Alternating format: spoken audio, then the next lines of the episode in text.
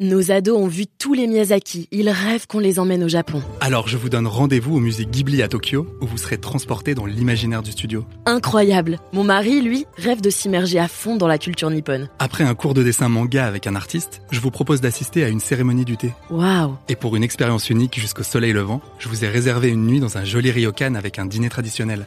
Je nous y vois déjà. Avec Marco Vasco, ne rêvez plus. Vivez votre voyage l'esprit libre. Au rendez-vous sur marcovasco.fr pour imaginer votre prochain voyage sur mesure. Laureline Serriès, bonjour. Bonjour. Alors, dans un taxi ou un VTC, il y a deux types de clients. hein. Le plus souvent, euh, il y a ceux qui sont bavards, curieux, pas du tout hostiles à, la- à une petite conversation avec le chauffeur. Et il y a ceux, au contraire, qui restent dans leur bulle, qui disent à peine bonjour ou au revoir, qui n'accordent pas un seul regard. Vous, vous êtes quelle catégorie de, de, de cliente dans un VTC ou dans un taxi? Moi, je ne crois pas beaucoup aux catégories figées, donc un peu les deux, mais si je devais en choisir une, plutôt la catégorie bavarde. J'aime beaucoup discuter avec les chauffeurs et, et engager. En général, ça nous amène sur des discussions assez intéressantes sur Uber. Bon, je décide de vous croire. Vous devriez.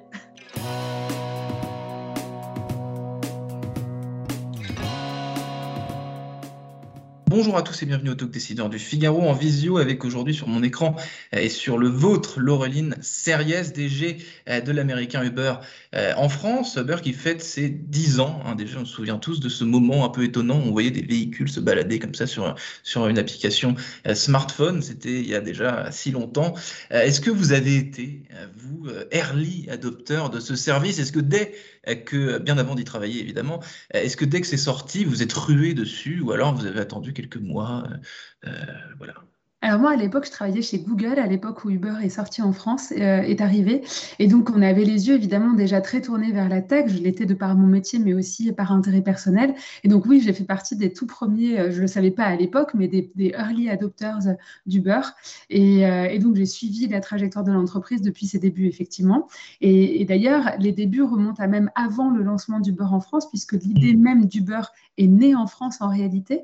À la fin 2008, les deux cofondateurs d'Uber se trouvaient à Paris par, euh, par une nuit d'hiver. Ils ne trouvaient pas de taxi et c'est là qu'ils ont l'idée d'Uber, effectivement. Et Paris est la première ville au monde qu'ils choisissent pour lancer le service en dehors des États-Unis. Donc, euh, toute une histoire. Donc c'était pas il y a 10, mais il y a 12 ans finalement, c'est ça que vous nous dites. Oui, Alors, oui, il y a- exactement, il y a plus que ça. C'est exactement ça. Mm. Euh, en 10 ans, justement, on va rester sur le lancement, euh, ou 12 ans si vous voulez. Euh, qu'est- Qu'est-ce qui a fondamentalement, changé chez Uber depuis euh, le départ, que ce soit dans, dans l'utilisation, dans les objectifs? Qu'est-ce qui, qu'est-ce qui a changé en 10 ans? Alors, beaucoup de choses ont changé. Évidemment, la première chose qui a beaucoup changé, c'est la place qu'Uber a développée, évidemment, dans notre quotidien. Euh, à l'époque, Uber était le nom d'une petite start-up que personne ne connaissait. Aujourd'hui, c'est le nom carrément d'une catégorie. On dit prendre un Uber, on ne dit pas prendre un VTC. Donc, il y a l'ampleur qu'a pris le phénomène Uber quelque part en 10 ans en France. Et ça se retrouve dans les chiffres. On est parti la première année, on finissait la première année avec 14 000 clients en France. On termine l'année 2021 avec 5 millions de clients en France. En 10 ans, ce sont 350 millions de trajets qui ont été pris. Donc, c'est colossal. Ça, c'est la première chose, évidemment. Et puis, au démarrage, Uber, c'était euh, bah, ce service de VTC que vous connaissez tous. Les produits se sont multipliés. Vous avez des différents niveaux de gamme dans l'application, mais vous avez aussi l'accès à des trottinettes, à des vélos électriques, aux scooters de CityScoot. Vous avez Uber Eats qui a été lancé cinq ans plus tard. Donc, évidemment, l'activité s'est beaucoup développée. On reparlera de cette diversification justement du business euh, ensuite, mais donc vous l'avez dit, de plus en plus de clients, de plus en plus de chauffeurs, un essor, une croissance, enfin classique hein, quand on est une startup euh, euh, qui marche. De- il y a de nombreux clients depuis quelques mois euh, qui ont remarqué un temps d'attente un peu plus élevé, euh, des difficultés à trouver un chauffeur, euh, parfois des annulations au dernier moment, ce qui fait que que bah, il y a certaines personnes qui sont qui, sont déçues. Comment est-ce que ça s'explique ce genre de ce genre de choses qui arrivent? Ça m'est arrivé personnellement aussi. Est-ce que c'est la concurrence?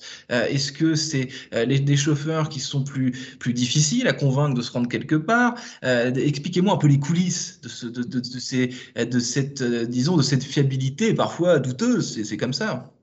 Alors en moyenne, déjà pour, pour vous répondre statistiquement, ça n'empêche pas, bien sûr, qu'il y ait des expériences individuelles qui soient euh, pas toujours très heureuses, mais en moyenne, les temps d'attente aujourd'hui, par exemple sur Paris, restent aux alentours des 4 minutes, donc ça reste des, des- des- temps d'attente qui sont très acceptables, même si effectivement ils se sont un petit peu rallongés, ils ont tendance à se rallonger un petit peu ces derniers temps. Et la raison pour cela, en fait, il y en a plusieurs. La première, c'est que euh, on- euh, on constate aujourd'hui avec les difficultés de circulation qui s'accroissent, vous le savez, la fermeture de certaines zones dans Paris, le ralentissement, le passage à 30 km/h, on constate en fait, j'allais dire, un, fonctionnement globalement de la circulation sur Paris qui, sur les derniers mois, a quand même plutôt été dans le sens de la dégradation et qui contribue du coup à, bah, forcément à, un ralentissement du service ou un impact sur le service rendu par les chauffeurs. Est-ce que vous me dites finalement, euh, pour traduire, c'est que euh, un chauffeur qui, euh, il y a encore un ou deux ans, aurait été d'un point A à un point B, maintenant est découragé d'aller à ce, point B parce qu'il sait que sur les quais ou que sais-je, il va, il va forcément y avoir des difficultés et du coup c'est totalement contre-productif que ce soit pour le client ou pour lui? Alors, ou alors il le fait, il prend le trajet, mais ça lui prendra un petit peu plus de temps. Il va mettre un petit peu plus de temps à venir vous récupérer à l'endroit où vous êtes pour ces raisons de, circulation euh, et de conditions de, circulation dans Paris, effectivement. Donc, donc Uber, on veut un petit peu à Anne Hidalgo quand même. non, alors justement, il y a, vous savez, il y, a il y, a un certain nombre de projets qui sont en cours aujourd'hui avec la mairie de Paris. La mairie de, Paris réfléchit notamment à la zone à trafic limité, vous le savez certainement, dans le centre de Paris qui va concerner plusieurs arrondissements.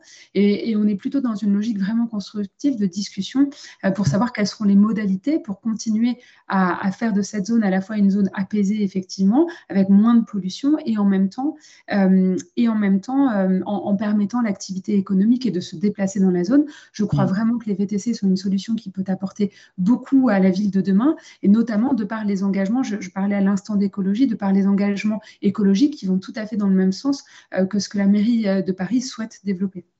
Laureline Serriès, je n'ai fait que l'évoquer, mais euh, la concurrence euh, en 2012, 2010, en 2012, quand Uber arrive à, Paris, quand Uber arrive en France, elle est quasiment inexistante. Il y a évidemment les taxis qui sont là, mais on ne va pas évoquer les taxis parce que sinon on va, on va y passer des heures. Mais disons que Uber est le premier acteur euh, de VTC à s'implanter comme ça euh, à Paris. Aujourd'hui, il y a plusieurs acteurs. Comment est-ce que Uber fait pour faire face à cette concurrence? Comment est-ce que Uber donne envie à ses chauffeurs de rouler euh, chez Uber? Et comment est-ce que Uber donne envie à ses clients d'y rester et de ne pas aller chez, chez un concurrent qu'on ne va pas citer? Alors aujourd'hui, en fait, euh, vous avez effectivement, j'ai cité tout à l'heure le nombre d'utilisateurs, 5 hein, millions sur l'année 2021, donc c'est colossal et c'est un, un, record en 10 ans. Donc j'allais dire, les clients qui s'intéressent à Uber ont continué à se développer avec l'entreprise, je dirais, au gré des, des 10 dernières années. Aujourd'hui, mmh. de la même manière, vous avez 30 000 chauffeurs qui sont actifs sur la plateforme Uber. Ils sont tous revenus après, j'allais dire, euh, après les derniers mois qui ont été effectivement plus difficiles en termes d'activité et pour cause. Euh, donc on ne constate pas du tout, j'allais dire, on constate plutôt une continuité dans la, croissance et le développement de la plateforme. Ça, c'est la première chose qu'il est, est important de souligner, même si effectivement le contexte actuel fait que l'activité n'a pas repris à 100% sur tous les fronts par rapport à, l'avant Covid. Euh, et maintenant, qu'est-ce qu'Uber fait pour ses chauffeurs? Bah, Uber fait énormément de choses. De la même manière pour les passagers, je, vais vous citer quelques éléments comme ça. Mais par exemple, pour les chauffeurs, Uber est l'entreprise qui a pris des engagements euh, j'allais les plus profonds en matière de transition écologique en s'engageant par exemple à mettre à, disposition un fonds de 75 millions d'euros à horizon 2025. Ces 75 millions d'euros seront entièrement à destination des chauffeurs pour les aider à financer l'achat d'un véhicule électrique. Uber est la seule plateforme à avoir annoncé une telle chose, par exemple, en France aujourd'hui, où Uber a également euh, pris des engagements et nous avons souscrit, par exemple, à une une protection santé auprès de l'assureur AXA qui est financé 100% par Uber. Et là, à nouveau, la couverture la plus complète du marché. Donc, on essaye d'avoir une approche qui soit vraiment la plus, euh, j'allais dire, la, plus engagée possible auprès de nos chauffeurs. Vous l'avez dit tout à l'heure, on en a un peu parlé, mais Uber, euh, aujourd'hui, ça se résume plus au monde des VTC et aux chauffeurs. Il y a des trottinettes, il y a des vélos, il y a tout un tas de choses euh, qui, ressortent de la mobilité urbaine, du coup, ça fait beaucoup plus de travail. Euh, pour vous, évidemment, quelle activité aujourd'hui vous prend le plus de temps et de plus d'efforts, si je puis dire? Qu'est-ce qui mobilise le, plus de travail?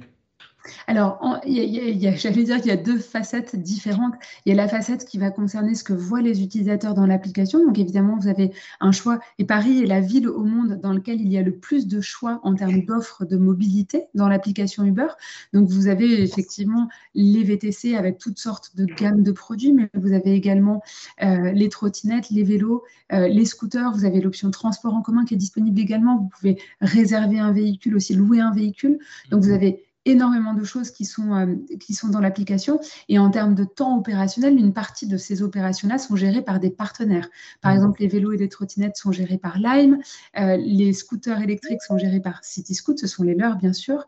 Euh, et donc, en termes opérationnels, ce qui est l'activité qui est directement pilotée par Uber est celle de l'activité VTC en tant qu'intermédiaire, bien sûr, entre les chauffeurs d'un côté et les passagers de l'autre. Donc, opérationnellement, c'est là qu'on a le plus d'engagement. Entendu, euh, vous avez travaillé, vous l'avez dit tout à l'heure, euh, Laureline Series euh, chez Google, vous avez travaillé aussi au BCG. quelles qualités, quelles compétences ont été décisives quand vous avez obtenu ce, job chez Uber? Pourquoi est-ce que c'est vous qu'on est, qu'on est venu chercher et pas quelqu'un d'autre finalement? Alors, je ne sais pas si je suis la meilleure personne pour répondre à cette question. J'ajouterai simplement j'ai aussi travaillé pour le Crédit Agricole et j'ai été la directrice de la transformation euh, digitale pour l'une de leurs filiales qui s'appelle Crédit Agricole Consumer Finance. Et dans tout ça, en fait, peut-être que ce qui caractérise mon parcours, c'est à la fois l'affinité très forte avec le domaine de la technologie, mais aussi une affinité particulière et personnelle pour la, capacité, la, volonté d'emmener la transformation. C'est ce que j'ai fait au Crédit Agricole en, en conduisant la transformation digitale. Et et aujourd'hui, chez Uber, il me semble qu'on a une phase justement de transition, de transformation qui est extrêmement importante également. Je parlais tout à l'heure de la transition écologique, c'est un axe extrêmement important sur lequel j'ai travaillé depuis mon arrivée, mais également même la, transformation, la continuité dans l'évolution de notre modèle, notamment dans la manière dont nous opérons avec nos chauffeurs, c'est quelque chose d'extrêmement important. Et c'est donc comment allier à la fois la technologie, la puissance de la technologie, et à la fois la meilleure adéquation avec l'environnement dans lequel on opère, que ce soit l'environnement social en l'occurrence, ou l'environnement euh, tout court, l'écologie. Laureline Serriès, merci infiniment d'avoir répondu à mes questions pour le talk décideur du Figaro. Je vous souhaite une excellente euh, fin de journée et bonne route, hein, que ce soit à trottinette, à vélo euh, ou en voiture. à bientôt. Merci beaucoup à vous. Au revoir.